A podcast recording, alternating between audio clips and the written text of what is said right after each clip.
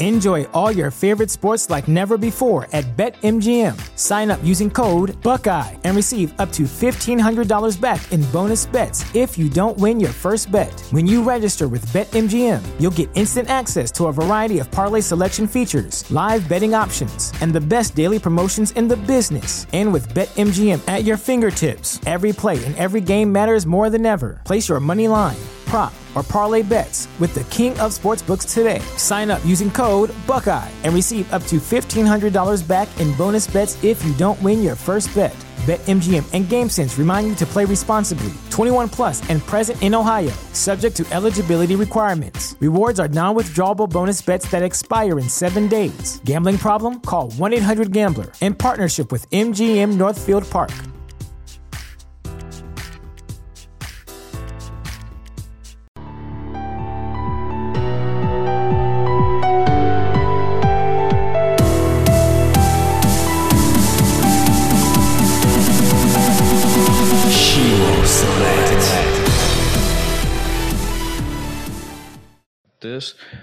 All right, Doug, I think we're recording. Yep, we're good to go. How's it going being on the other side of the country? Very good. Thank you. Yeah, good. And I'm glad you're here. And when you sent me, or your assistant, whoever sent me all your stuff, you know, like I was saying kind of before we started recording, that, you know, I knew of tall poppy syndrome. I take that back. I knew what the definition of tall poppy syndrome is, but I didn't know they actually had an official name of what it was. So let's start this off kind of, you know, giving everyone a background of what tall poppy syndrome is, a definition, and then maybe a little bit brief about yourself, you know, your background and all that good stuff.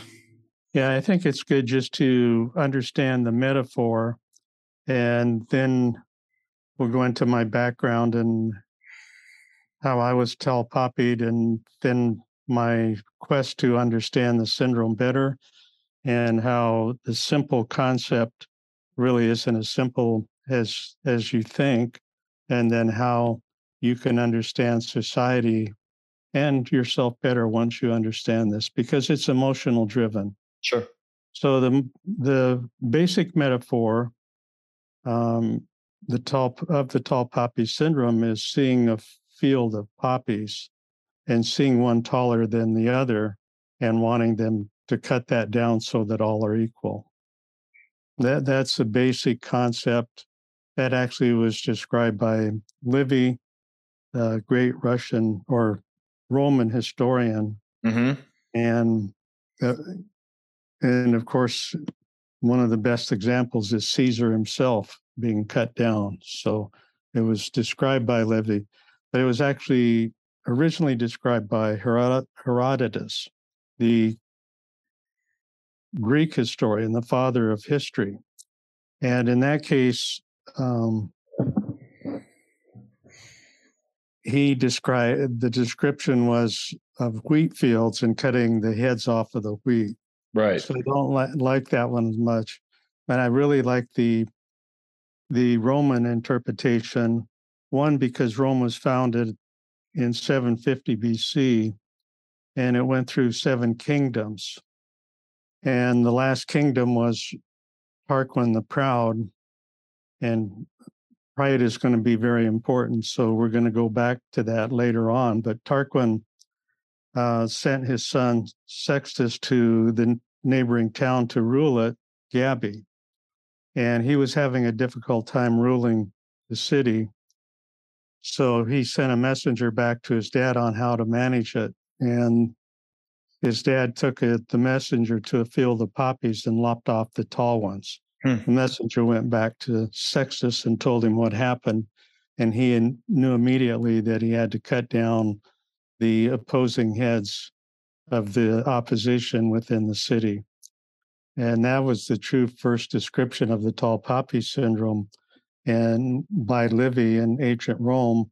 And it helps to think of Julius Caesar, is one of the people being tall poppied in ancient Greece. Socrates was tall poppied. So it started very early in Western civilization. So we can segue into my little life and then my journey after I felt that I was tall poppied, or I was actually told I was tall poppied. Well, let's stay with, hold on, with the history real quick, because I have a question on that. Okay. You know, from my background that I did read up, it started out in Rome. Well, what you just said, the exact story in Rome, but it was also talked about being very common in New Zealand and Australia. And I don't know if that was a part of certain culture or what. Right. So in the English-speaking countries, that's most common in Australia and New Zealand. And the reason for that is that Australia was founded as a penal colony for England. And the culture of the penal colony are all people are equal. And that's the culture within within Australia today. And anytime you have equity more than equality, really, anytime people are equal, there's more problems. So in the legal, if you're in prison and everybody's equal, if somebody has a phone and you don't have it, it drives the other prisoners crazy. Sure. And that's driven by the emotion envy, the comparison envy. So you're comparing yourself to somebody else. Envy itself is broken into two components. Aristotle was actually the first back in ancient Greece to define envy and break it into good and bad. Good envy is if I see you and I covet something that you have, but I want to improve myself so that I'm equal to you. That used to be what America was about. Bad envy is, for whatever reason, I don't feel I can do that. So instead of trying to improve myself, I want to degrade you in one form or another. Active degradation would be something to harm you or to key your car. Passive would be to do disparaging remarks to people. So envy is the driving force of what I now call peer-to-peer tall poppy syndrome, because the tall poppy syndrome occurs within peer groups. And that's why it's so prevalent in Australia, because that's a culture of their society, and New Zealand as well. Canada is not far back because it's also a very egalitarian country. And to a certain extent, before London went over this transformational stage, you know, now London is 1/3 outsiders or non-English people. Mm-hmm. And so the country itself used to be very egalitarian as well. Once you got rid of the kingdoms, just like Rome, because when the Tarquin the Great or the Proud eventually had to step down because of bad things happening in his kingdom, it became a republic. And the republic started in 500 BC and would go, of course, till after Caesar was killed and began essentially at 0 BC or AD. But there, Caesar crossed the Rubicon, which became a famous time. And if you once you cross the Rubicon with your troops, was coming out of Gaul, then that was against Roman law. And that threw the country into civil war. That's eventually led up to Caesar being cut down. But back to more present day, the more equal the countries are, theoretically, the more tall poppy syndrome exists, because, as I mentioned, it occurs really in peer-to-peer groups. So if we look at egalitarian countries, it's going to be big in Holland, which Holland has a saying, the tall tree captures all the wind. Mm-hmm. And it's big in the Nordic or Scandinavian countries, because they are all very egalitarian too. So the more equal you are, it's hard on people to see somebody advance, and especially if they feel they can't advance. There's a UFC fighter who he's from New Zealand, and Israel Adesanya, I think is his name. And he actually, the reason I asked about Australia, New Zealand, I think what you're saying, it was very, I guess New Zealand culture's very equal, so to speak. It's similar to Australia. And like where he was from there, and he was actually getting an award, or he was talking about something. He kind of made a thing about tall poppy syndrome and said, "Hey, let's all stop trying to cut each other down and actually help each other and stuff." And, you know, and he says that's what I wanted to promote. So that's the reason. But I never knew New Zealand was like that, or had that much, I guess, envy in within them. No, it's in fact, I took a year to do research the world literature on the tall poppy syndrome, and by far and away,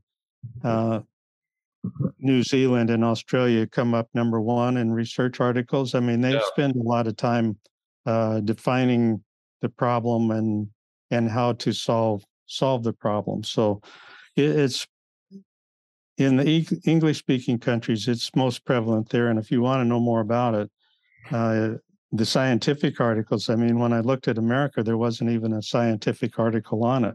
Correct. That's when I was looking up things, I couldn't find much about America. It was always either Australia, New Zealand. I think there was something small about Japan too, but I can't remember. Well, Japan, once again, is egalitarian. It's completely egalitarian. I'm trying to go to Japan in a month, and I'm telling you, it's a big hassle. That country is so rigid on everything else and wants to keep everything the same. Mm. You know, for a CEO in Japan to make over $1 million is an exception. Really? Why, yeah. They control everything. They want everybody equal. And so their saying is the tall nail gets pounded down. That's the Japanese saying. What's the benefit of having an equal society like that? Is there? I can't figure out. I don't know one.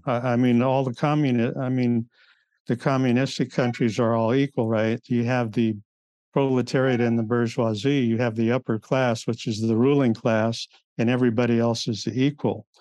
And as far as I'm concerned, that's really a form of bullying, because the bullying is a little different from the tall poppy syndrome, because the bullying usually involves people of one level picking on people of a lower level. Sure. There's a discrepancy between the two, and it's ongoing. I mean, the bully picks out somebody that they're going to bully, usually somebody lower than themselves that they can feel good about. It gives them more self-esteem, and they continue that over and over and over. That's not the case of the tall poppy syndrome. It's boom, I'm tall poppied and he's dumb. Done.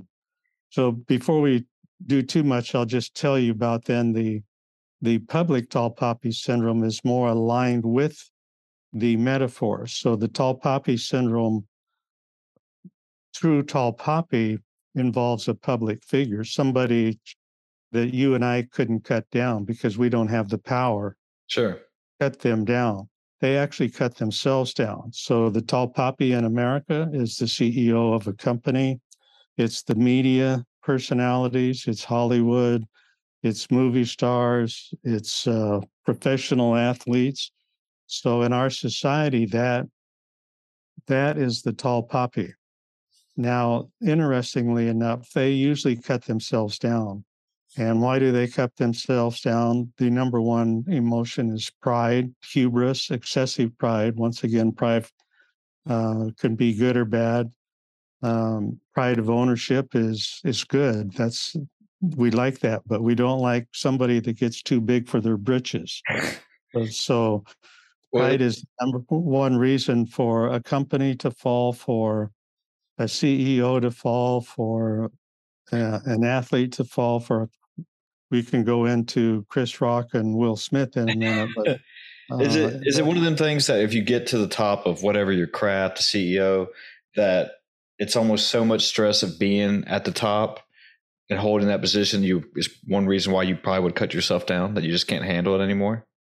Well, the Dutch say the tall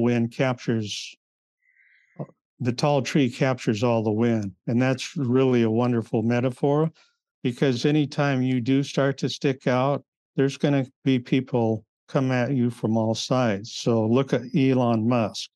You can't get much taller than that guy right now. And everybody is coming at him from all sides. So the taller you get, it does expose you. But just like a Hollywood star or an athlete aging, You do. I actually have a saying for Hollywood. I act, therefore I am. Mm. Sooner or later, they think that because they can act and everybody knows who they are, then they're an expert on the environment and every other thing that's wrong with America. There's it's that excessive pride that gets in their way. There's another story related to what you're saying, and it was about Jordan Peterson was talking about it, and I forgot who he picked it up from, but it was about, zebras being in a herd together where, you don't think they really can be camouflage themselves just because, like to our eyes that we all know that, it's a zebra there. But when you look down and you look up, you're trying to pick out a specific one. You can't really tell anymore. But there was, I can't remember if there was somebody studying the zebras or what, but they went up and started marking them with red paint or like clipping their ear like they do with cows. And then lions were able to pick out like a single one. They couldn't, take down a herd, but they could pick out the single one because they had some kind of mark on them and they stood out more.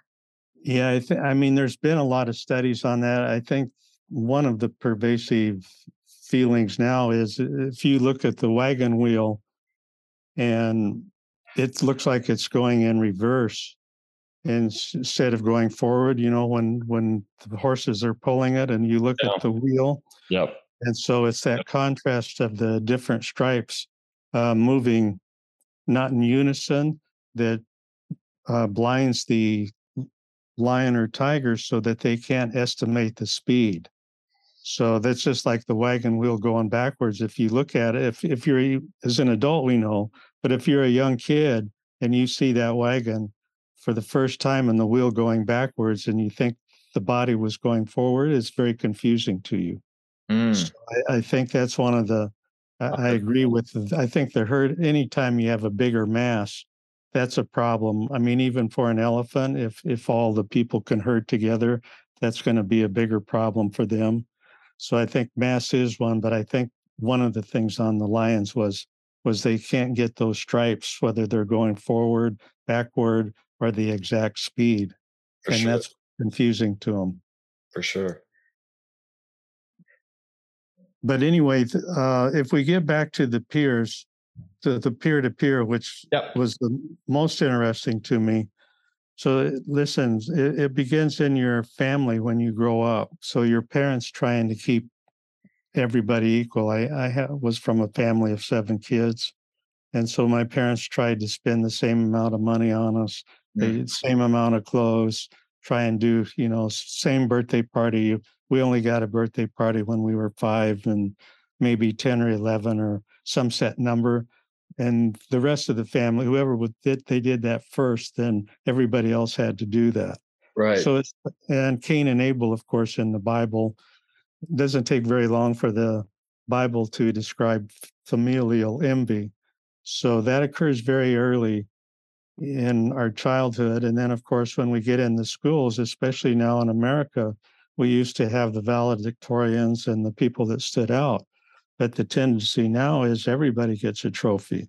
So the schools are trying to, what some people say, dumb down and make everybody equal. Mm-hmm. And that unfortunately is continuing now even into our college. So we get into that very early on, and that kind of programs our thinking. But then when we get into the workforce, then the meritocracy kicks in.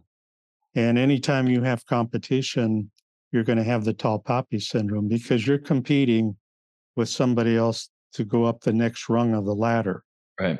As you do that, if you don't think your CV is as good as the other person's, then you're going to resort the old-fashioned way of trying to cut them down some way so that you improve your own chances. So that's the workplace where the more meritocracy you have in your workplace, the more tall poppy syndrome you'll see. And I'm a physician, and theoretically, dentists and attorneys and physicians and pharmacists, we're supposed to be so-called professionals. But I guarantee you that it's more prevalent in the professionals than it is in society because our workplace is so intense. You're with a high bunch of overachievers, and they're all competing. You compete for patients, you compete to be the fastest surgeon. Your Sure. whole life is you're competing to be smart and to be the most up-to-date physician in your area. So the competition is intense, from getting into medical school and getting into your residency, into your practice, and trying to stay alert and obtain patients. Yeah. I mean, I can imagine that, just, you know, from base, you know, everything that I've seen growing up and, you know, going through, you know, my bachelor's and my master's degree, that, you know, there's always those people, like you said, overachievers. And then especially when you go into the medical field, that, oh, you got to be the number one surgeon, you got to be the number one at the top of your class, number one. But not only that, like, you know, when you're talking about growing up, you know, I came from, you know, just a small family, but my parents did the same thing as far as equal everything, you know, it's equal clothes, but just in a different color. You know, we spent the same amount of money on you as we did your brother for Christmas. And I get it. You know, I understand that. I didn't want to show favoritism. I mean, there's even, you know, some lines to be drawn with that when coaching athletes. You know, you don't want to show one athlete more favoritism than the other. But I guess my point is that, you know, when you start to outshine and learn that, you know, you're gifted in a certain way and coming up, and that it's almost that you almost try to be more reserved in your skills and your mindset, that you don't want to be, you know, at the top of everything, because you're almost afraid of, you know, being tall poppy, you know, and that, you know, you'd be cut down, and you don't want that, but I guess that stress on you or that burden on you, that you're, even though that you're really good, you know, other people are coming for you and you have that target on your back. Yeah, that does, it holds men back, but I think it's more prevalent in females. Really? Well, because they don't have, you know, the female is not as prideful as the male. They're not as aggressive. I mean, if you look in the entire animal kingdom, it's like that. I agree. So the female, I call it compliant. I don't like the word passive, but they're more compliant, and they're not as aggressive. And the syndrome is actually more prevalent in the female, because they look at this whole thing a little differently. I'll tell you a study and why I think the way I do. And it's backed up by Canada, which we've already mentioned as being a egalitarian society. Canada females actually put on, there's a national program put on annually for the tall poppy syndrome for women who have been tall poppied in the workplace. And this is a fascinating study that comes from Australia. It has to do with bullying.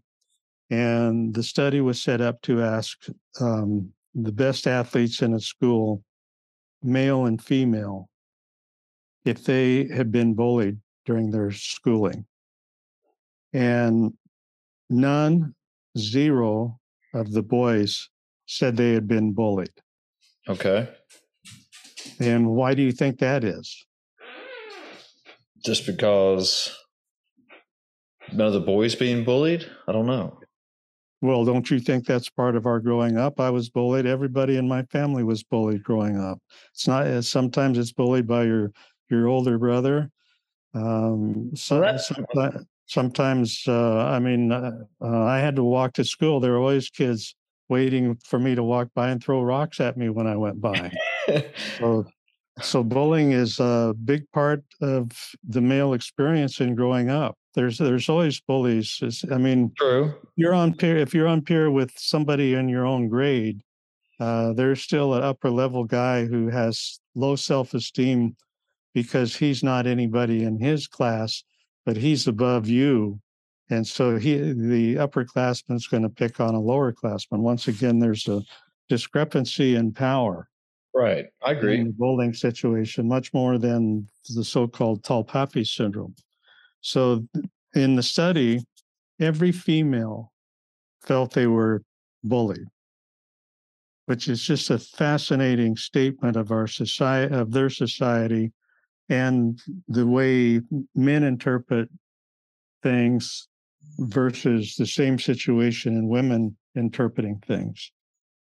So, well, it just shows you how divergent we become as a society in America, because, you know, the blacks are going to interpret an experience one way because of race. Women are going to experience something in a similar situation, maybe gender-based or feminism, and the white male is going to differentiate that in a completely different way, which brings up a major point of how fluid the true tall poppy is, because your tall poppy is not necessarily my tall poppy. That's what I was thinking, correct. So, well, that became a big part of my book, was to find why to compartmentalize the tall poppy syndrome, because first of all, there's a difficulty in saying who's the tall poppy. So certainly a figure like Donald Trump, he's going to be a tall poppy, I don't know, half the country, but certainly he's a short poppy to more than half the country. So just to have to agree on what a tall poppy is, which I eventually spent a third of the original draft of the book was spent trying to define what a tall poppy was. At the conclusion of the book, I felt the best way to be a tall poppy, and if you wanted to be recognized as a tall poppy, was to be a servant of mankind, so that you didn't have gender issues, you didn't have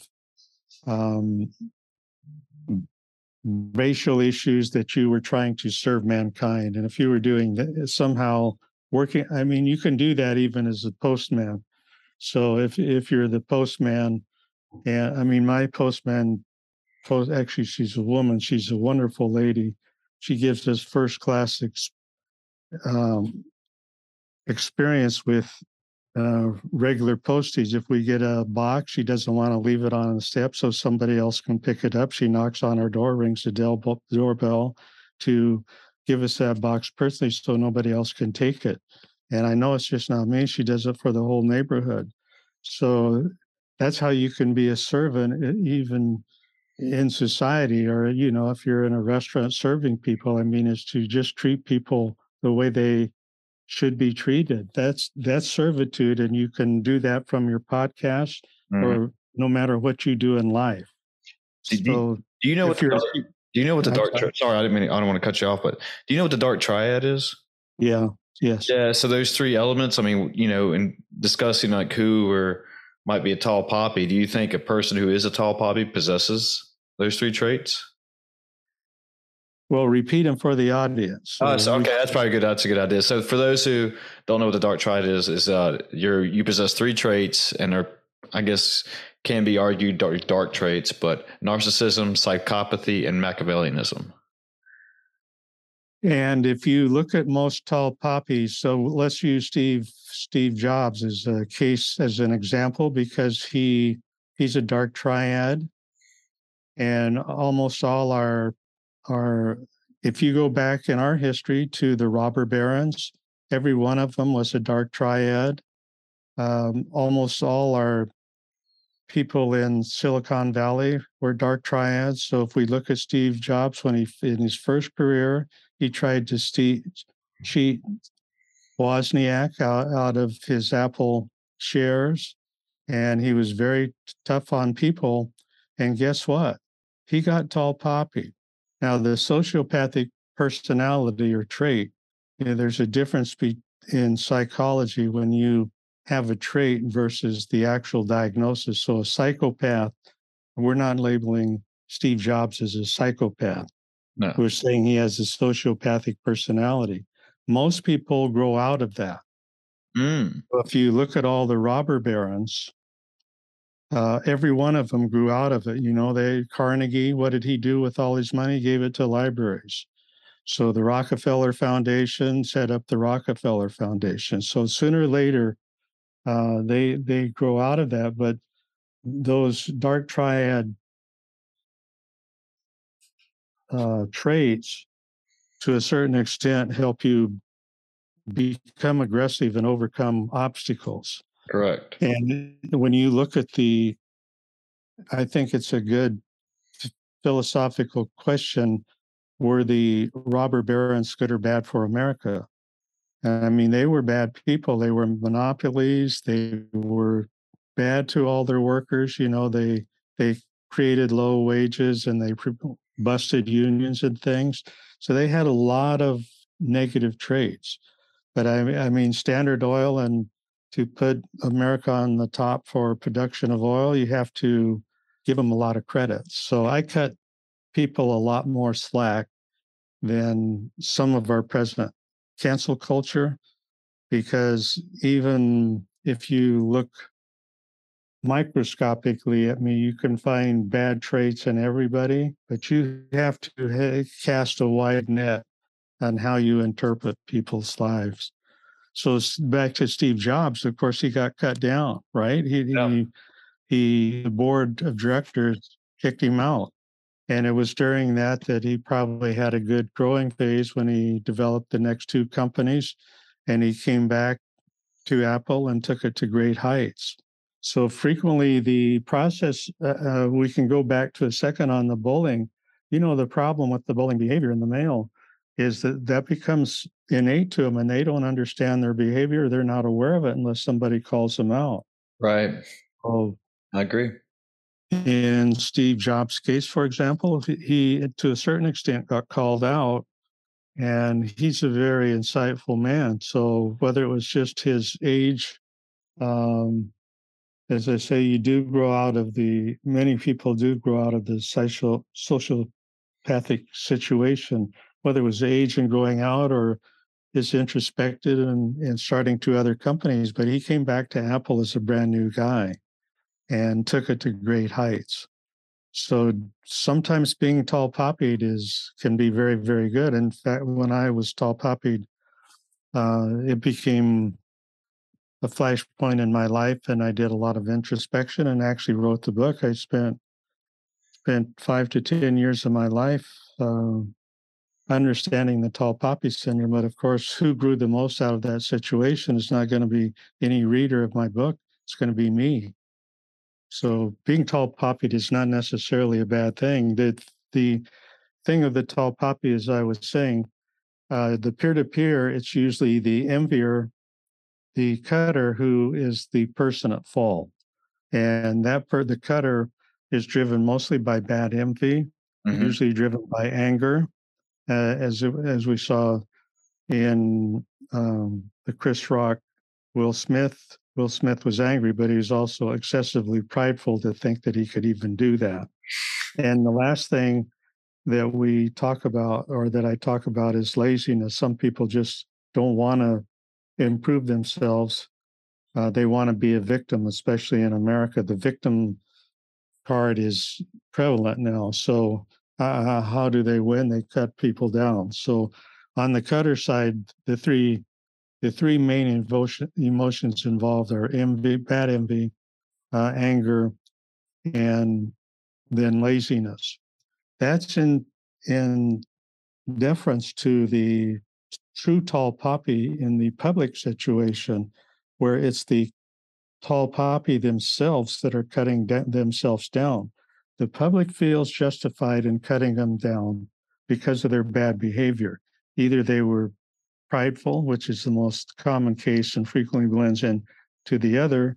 It's also greed, and it's also lust.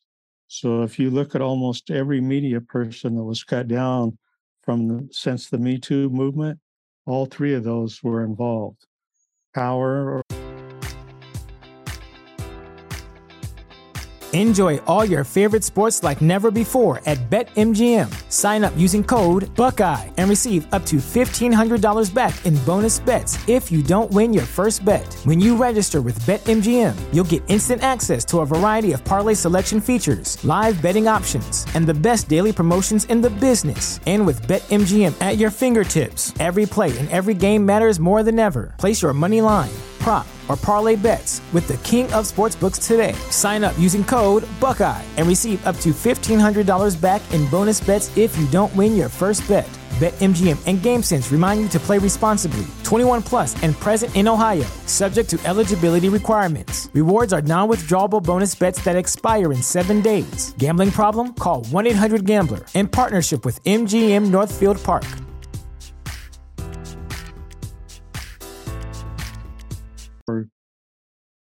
Pride, lust, and greed. So they're very common. The people, the tall poppies frequently cut themselves down through their own devices. Those are the three most common emotions involved. And then the public looks at them and thinks that they're no longer justified to be tall poppies, and they need to be cut down to size. That's the syndrome.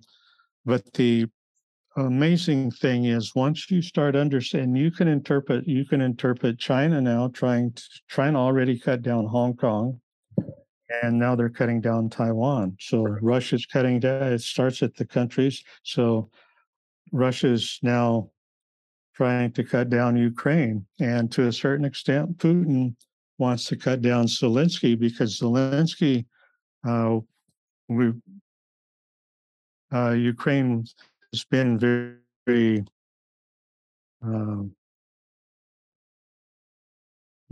politically not up to par, so a lot of corruption.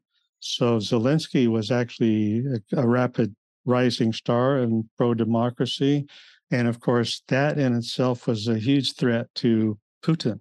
So on a personal level, Putin could have been very interested in cutting down Zelensky. So it starts at the country level, can go to the personal level.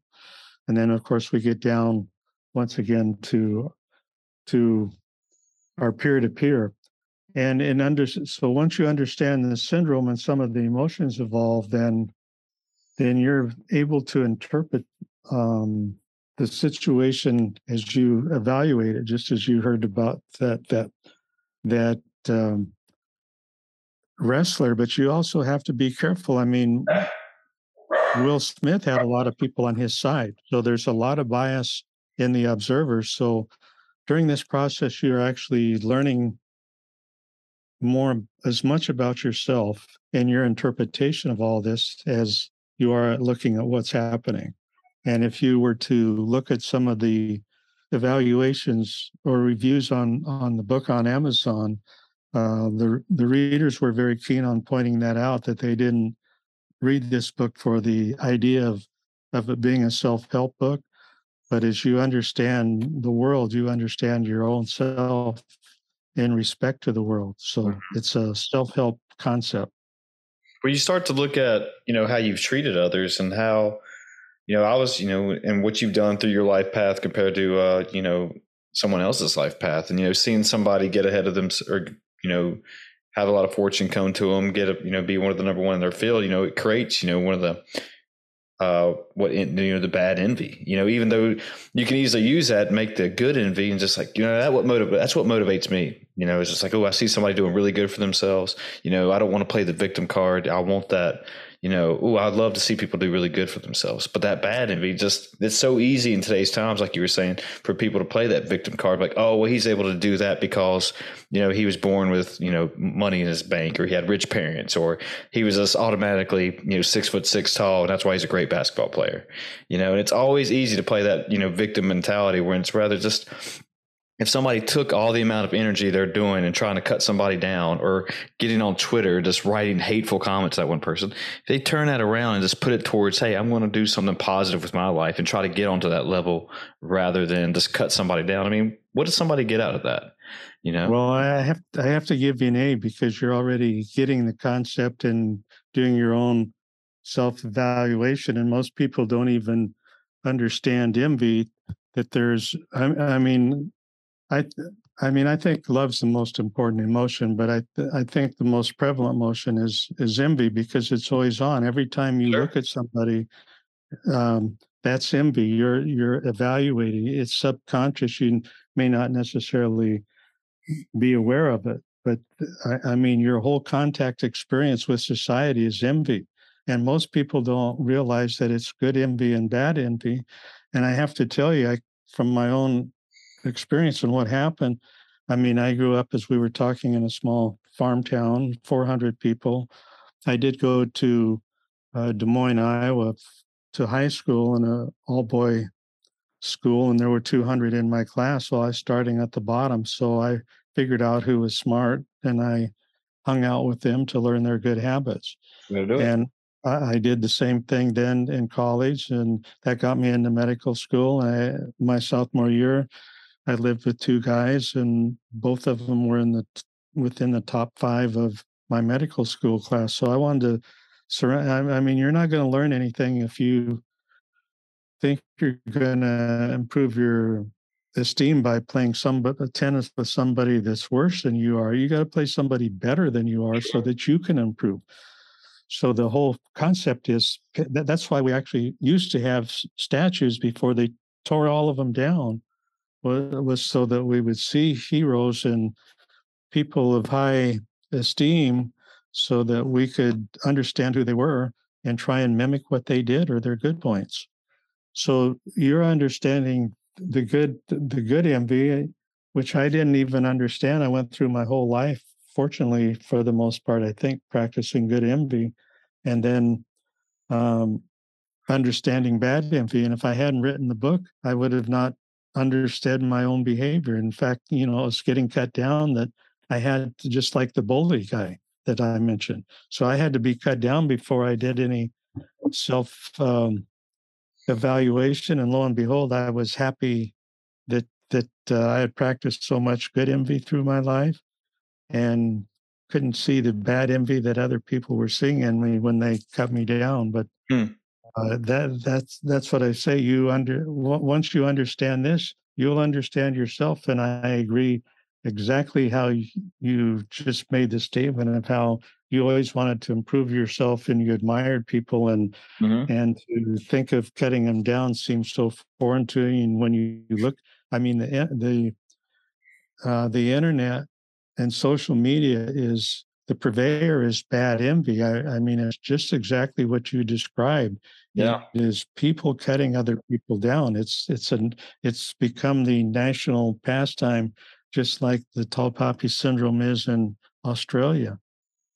Yeah, I mean, you know, it's something I had to learn, you know, through my life path. You know, I just and I was probably, if you go ask myself in high school, you know, 15, 20 years ago, whenever I was there, then, you know, what I was like in college, you know, I was probably one of those guys that he only got to where he was just because of X, Y, and Z, you know. And it wasn't until I, you know, started to learn what, you know, taking hard work and, you know, sacrifices and, you know, taking, you know, the right paths and hanging out with the right people, like you said, and learning like, okay, you know, this is just not, you know, just maybe a little bit of luck too, but it's one of these things where you have to work for what you get or what you want. You know, what you put into something, I firmly believe, is what you get out of it. And, you know, you start to reevaluate things and start to, you know, especially COVID helped me out too. It's just like, you know, I always think we live on momentum, and we stop, and I could reflect and like, ooh, where am I at? Have I met my life goals? Is this where I plan on my life being or wanting to go? And you just spin it around. I mean, plus I don't like being a negative person, you know, and, you know, I want, like you said, like love is a great emotion, and I agree 100% with that. You know, if you have hate in your heart and your head, I mean, what kind of life is that? Just hating on people all the time. I mean, it's no fun to live your life like that. Well, and the worst part, you're going to drift towards other people that think like that, and that when that happens, your history. And one thing Roosevelt said, I can't remember when I heard this quote, and you probably heard it too, but, you know, they said comparison's a thief of joy. And once I learned that, you know, comparing myself to others, and you know, why am I not this way? Why didn't I get the promotion? Why didn't I get the degree? Whatever you want to say, that it was like, oh, you know, you got to, you know, live your own life, dude, and find out what's working out for you. And just because you're comparing yourself to this person, they may did a couple things differently and worked harder for you, or worked for them. Like that worked for them. Maybe it's going to not work for you, but you need to do things this way, you know? And like, and also one of those things that you're the average of the five people you hang out with the most, you know? And yeah, like, yeah. I mean, that's the one I like. And that's what when things aren't right, the first thing you have to self-reflect, and in that self-reflection is the group that you're hanging out with. Sure. That becomes part of the reflection. But even when you're describing what you just described, the whole thing of self-reflection, it's very, when you're in a fight and you're having problems with people, it's very hard to judge. It's just as you say, you have to have COVID to step back out of everything, and then you can see things more clearly. When you're in the heat of the fight, like I think that was part of Will Smith's problem, was his hubris and his anger, and it was like it was just driving him that he's got to do something. Yeah. And you know, the thing he had to do was just don't do something, stand there, you know. And then if he had just done that, everything would have passed. And there's another message. There's probably a lot of other messages in that, but one of the other messages is in that, which is the subject we're talking about, is revenge. And there's a saying, if you seek revenge, dig two graves. And the meaning of that is that there's so much negativity that you're going to generate in order to get back at that individual who think that wronged you, that you're going to be way worse off, even if you are able to achieve what you perceive to be as some victory. You will have lost because the negativity that you have generated is going to far outweigh anything that you gain. And so that's a road that should never be taken. No, I agree 100% with that. And, you know, just so everyone knows, and I know we kind of touched on it in the beginning or right there a little bit ago, but, you know, you were actually tall poppy. And I don't know if you actually explained your story of being tall poppy and if you want to do that. Yeah. Well, it's of interest mostly, you know, your show's about the hows and the whats and whys. And so I came from this small town and I eventually ended up in Los Angeles. I was a full professor of clinical orthopedics at USC and had published over 110 scientific articles. And I was head of a spinal cord injury unit at one of the premier centers in the country based there in Downey, California, which is part of LA County. I was president of the American Spinal Injury Association at that time. And I'd run three other services at the rehabilitation center. And when I left one service, I always put a figurehead chief in, and I became umbrella chief. So in this particular hospital, which was 180 beds, I was umbrella chief of 150. And I had gone away to a meeting, and there was an Australian there, and we were cementing plans for me to spend a 6-week sabbatical in Australia to visit 6 of their rehabilitation centers, their spinal cord injury units. And when I got back from that meeting, there was a note on my door, which was the premier office in our hospital, that my office had been moved down from the premier office to a little cubbyhole at the end of the hall. And I went home and told my wife what happened, and at the time that it happened, I forget the name of the book, but Who Moved My Cheese, or something about somebody's moved your cheese. You know, your cheese has been moved, so you've got to find a different path to find it, to go through the maze. Yeah. So she said, somebody's moved your cheese. And, you know, that turned on the light bulb right away. And she was not in the battle. So I would have gone back up for a pissing contest, gotten a big fight, tried to find out who did it to me, tried to get my office back, you know, done all these random, dumb, revenge-driven things.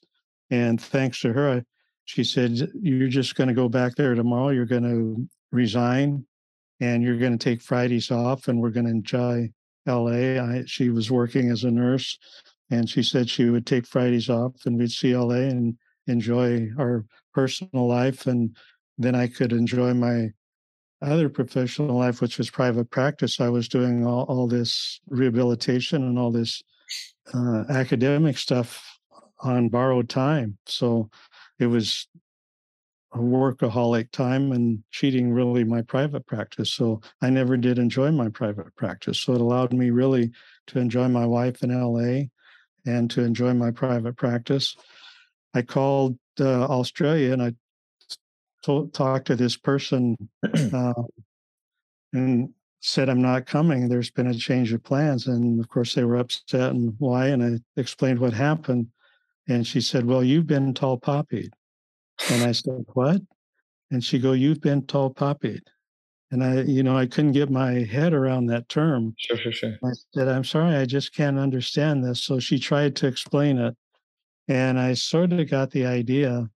But then I practiced, did my private practice for 10 more years. And I kind of had this whole thing in my head the whole time. So then when I retired, then I spent 1 year just in the library researching the tall poppy syndrome worldwide, and found it in all countries, all cultures, from pretty much the beginning of time. It's rampant in the Bible, in fact. But anyway, then I wrote the book. So for me, it was a life-changing event. It was a very positive thing. But that's the story, and that's how the book was written. And for America itself, I originally thought that America was protected because there was nothing written about the tall poppy syndrome in the literature. Sure. And I thought, how can that be? So my premises of the book was that it was our individualism and the worship of the individual, just what you and I were talking about, of finding some individual that we worshipped and trying to emulate him. And in fact, when Einstein first came to America, Einstein, was Jewish and had a lot of problems because of that. And he was so smart, and he did theoretical physics instead of empirical. And there's always a problem with the guy that's got to work out the formulas versus the guy who can just think of the formula. So if there was a guy at 24 who knew bad envy, it was Albert Einstein. First time he came to America, the first thing he remarked was, this is a country free of envy. And it's an unbelievable remark that somebody like him could make that, just arriving at America and evaluating its people. Of course, I think I can do that now because I've studied it so much. But anyway, that was my premise for the book. And then once I came to the conclusion of the book, I felt that America was the king of the tall poppy syndrome, because as I broke it down, we have more tall poppies than any other country because of our capitalism and our meritocracy. So we create the tall person that's capturing all the wind, and nobody's perfect. So as I said, unless you can serve people as Sister Teresa did, it's very hard to be a tall poppy and not offend somebody. And we all have faults. Everybody has faults. So there's room. If you want to look, you can find somebody's tall poppy and cut them, have a reason to cut them down. Yeah. So that I had to change the conclusion of the book. It was because of our individualism and our meritocracy, because of the competition, that it was more prevalent here. We had the true tall poppies, and we had the victims and our division in the country. And now it's hard to grow tall without being cut down. And within our peer group, it's hard.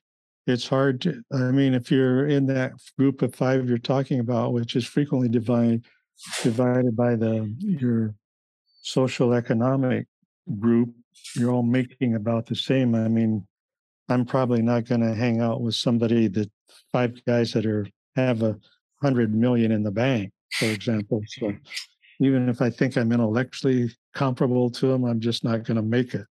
Yeah. So even within your own group, it's now politically to just be divided by some insignificant thing that doesn't even count, that you cut each other down. So we need to understand the tall poppy syndrome ourselves emotionally and act accordingly. Good envy. Do you think that it's almost in today's society, just talk about America and cancel culture and politics, that it's almost a game for certain groups to go after somebody to cancel them? Oh, of course. They can't do it. They can't do it. I like movements. nothing is given to people for nothing.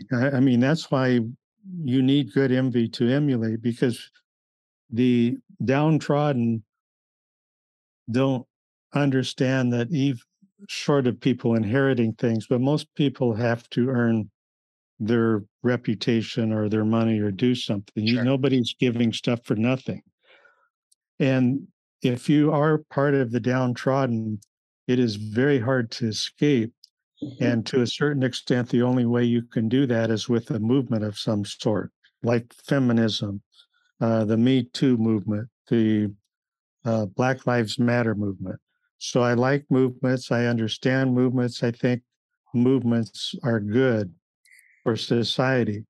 But unfortunately, it seems in America, we've gone too far. I don't want to say to the right because it's too far to the left or what, but we've gone too far on all this, and we need to cut each other a break. You think that's the future? No, it'll run its course. I mean, if you look at our history, the 1900s were terrible.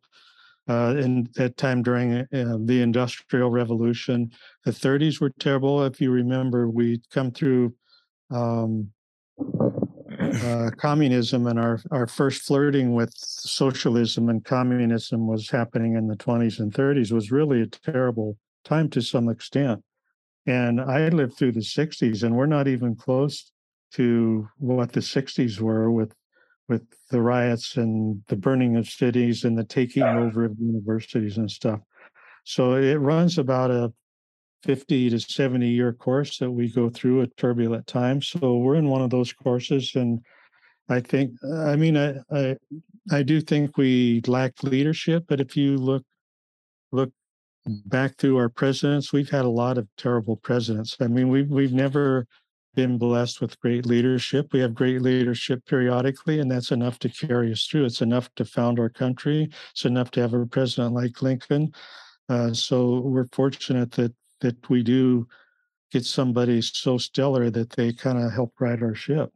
But my own personal feeling is that we've lacked some really good leadership recently, and that would probably help us quicker get out of our doldrums. But I mean, we are in a phase, and we've been through this phase in this century at least two times before. Well, the previous century, we went through it twice at least, minimum. So, yeah, I think it'll run its course. I mean, there's already a backlash. We want more law and order. I mean, yeah. We want more of the basic things of Jefferson, who I can say his name, the idealized individual. I mean, I really, that's my favorite person, who his concept was, and we're certainly lacking that now. But I don't know how much time we have. I do have one other hidden agenda, which is to discuss Schadenfreude. Do you know what that term is? Which is the end of the tall poppy syndrome. Okay, let's go ahead. So the Schadenfreude is an interesting concept. The Germans are interesting for a lot of reasons, but their vocabulary is very limited. So when they have a new idea, they take old words and add them together. So sometimes they have three words put together to describe a new meaning of life. So Schadenfreude is actually two German words put together, and one comes from joy, and one comes from pain. And so the concept of Schadenfreude is having joy from somebody else's pain. And of course, that's the tail end of the tall poppy syndrome, when you cut somebody down and their downfall is your joy, or improve your self-esteem. And that's part of the definition of bad envy. It's not necessarily just coveting somebody else's goods, but also destroying their happiness. So that Schadenfreude is actually feeling happy when somebody else has had some sort of misery. And I can tell you, I tracked on Google the hits of Schadenfreude daily and the hits of the tall poppy syndrome. And when it came out that Trump had COVID, it was the most Schadenfreude hits on the internet that had ever happened. So that's another It's also driven by bad envy. It's a kissing cousin to the tall poppy syndrome. And if you're enjoying Schadenfreude these days, you probably need to do a little self-reflection, because that's not good. You want to have empathy for people, not laugh at them for falling down. I mean, there is a good Schadenfreude. For example, if you're driving down in LA, one of our busiest freeways, the 405. So if you're driving down the freeway going to work and it's stop and go, there's always a jerk. We always associate them usually in a sports car or something, some fancy car, weaving in and out, making you hit the brakes and stuff. And then, you go down about 5 miles and there that idiot is pulled over to the side of the road, either by the highway patrol getting a ticket, or he's in a little fender bender and his fancy car is no longer so fancy. So there you are, you're laughing. Yeah. So I consider that a good Schadenfreude. And if you have that happen, you'll go to work and have one of your best days at work. You'll just treat everybody with respect and maybe make $1 million that day. But if you remember all our cowboy movies, the guy in the black hat and the guy in the white hat, and the white hat won, and the other guy was the bad guy, and the good guy triumphed. And in the old days, everybody left the movie theater with Schadenfreude. That's what made them happy. Mm. And the movie industry didn't always know the word for it, but certainly somebody like Frank Capra, if you understand any of Frank Capra's movies, you'll understand Schadenfreude every bit, because every one of Frank Capra's movies was the downtrodden or the weakened guy, or the guy, the tall poppy that had been tall poppied, wins out. And every Frank Capra movie, you're going to leave feeling like $1 million. I just wrote that down as a note so I could check some of that out. Yeah, check it out. Well, It's a Wonderful Life by Jimmy Stewart. Fantastic movie. Jimmy Stewart's tall poppied by Mr. Potter. Just watch this movie for all your listeners. If you want to see the tall poppy syndrome from Hollywood, and it comes out every Christmas. It's recycled, but look at it. It's The Wonderful Life with Jimmy Stewart. I know what you're talking about. Every Christmas. Oh, man, that thing is fantastic. It's fantastic for being a tall poppy. It's fantastic for Mr. Potter, the opposite banker who was trying to bankrupt him and take over their firm. And it's fantastic for the ending, is how everything turns out, and how absolutely, and it's Christmas time, how well it makes you feel. And of course, Dickens is the same way.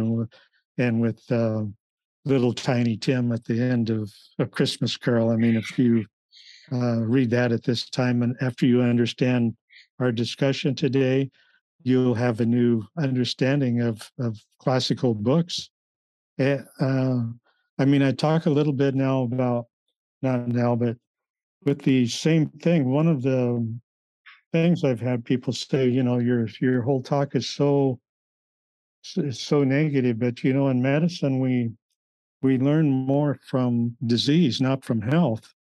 So true. If you come in feeling good, what why are you in here? How am I going to help you? So that doesn't count. So if you come in sick, I got to figure it out. I got to figure it out how I'm going to help you. So I think you do. I mean, there's 10,000 self-help books published every year. And 1/3 of my original book was self-help, when I figured out that I couldn't write the self-help book, because if there's 10,000 every year, there's a lot of inspiration, but no transformation. So I continued down the negative path. And then I came across Tolstoy's Anna Karenina. And the opening of that book is... all happy families are the same, and all unhappy families are different. And that's the huge learning experience for all the listeners as well, is that not always do you learn. I mean, you want to see good people and emulate good people, but if you say, I'm going to analyze this good person, chances are that good person is going to be very similar to the next good person that you meet. That their habits of getting up early, of working hard, of being positive, all those things are going to be similar. I agree. So the happy person is good to emulate, but the unhappy person is good to study, and it's good for your own self-evaluation, because probably you've got some negative traits hanging out between your ears. And if you read the Tall Poppy Syndrome, those will be opened up to you and you'll improve yourself. Doug, I think we should take it home right there on that. So if people want to find the book, if they want to find you, anything you want to plug, feel free to do that. So the website is Doug, D-O-U-G, Garland, G-A-R-L-A-N-D, one word, .com. And the book's available. I actually have 10 articles. On the top right-hand side, there's all the things that are on my website. Actually, the website's fun to open up because you see this great peanuts trip describing in 1959, July of 59, this peanuts trip, when Charles Schultz described the Tall Poppy Syndrome. But on the upper right-hand side, there's Medium, which is my blog site. Most of my tweeting, I tweet about 3 or 4 articles a day. What I do, I still scan the English or the American magazines, newspapers, Time Magazine, New York Times, LA Times, and I look for examples of the Tall Poppy Syndrome. And when I see them, I tweet it, which is how I wrote the book. That's how the mechanism of seeing it and get my feeling for what was happening in America. So the tweets are really very interesting. And the blogs, I don't blog now, I just don't have, but there's really good blogs. It's under Medium, which is Google's Medium site. And then Amazon is there. There's actually a very good entry-level podcast. I have a lot of podcasts, but the entry-level podcast is a whiteboard podcast. That's the most popular Tall Poppy Syndrome podcast on YouTube, not in numbers, but it comes up first because it's very visual and explains the syndrome a little differently, kind of what we talked about versus what other people talk about. So that's kind of fun.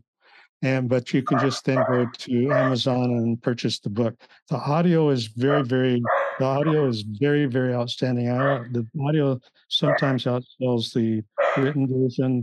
The gentleman who did the audio did a wonderful job. But anyway, they're available on Amazon, and there's some thoughtful reviews on the book on Amazon if you have trouble deciding. It's kind of a hard read because it's semi-academic. But if you can wade through it, I think you'll be a better person. No, I agree 100%. So, well, Doug, thanks for being here, man. Thanks for doing this with me. My pleasure. Enjoyed meeting you. Being on our program. Okay. Folks, over and out. Be good to yourselves.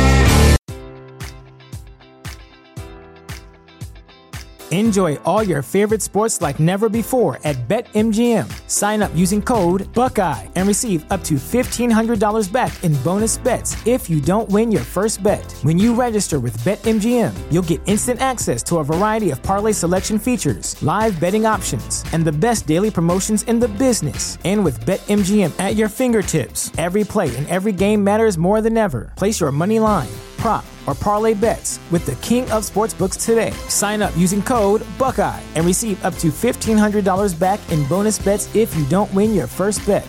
BetMGM and GameSense remind you to play responsibly, 21 plus and present in Ohio, subject to eligibility requirements. Rewards are non-withdrawable bonus bets that expire in 7 days. Gambling problem? Call 1-800-GAMBLER in partnership with MGM Northfield Park.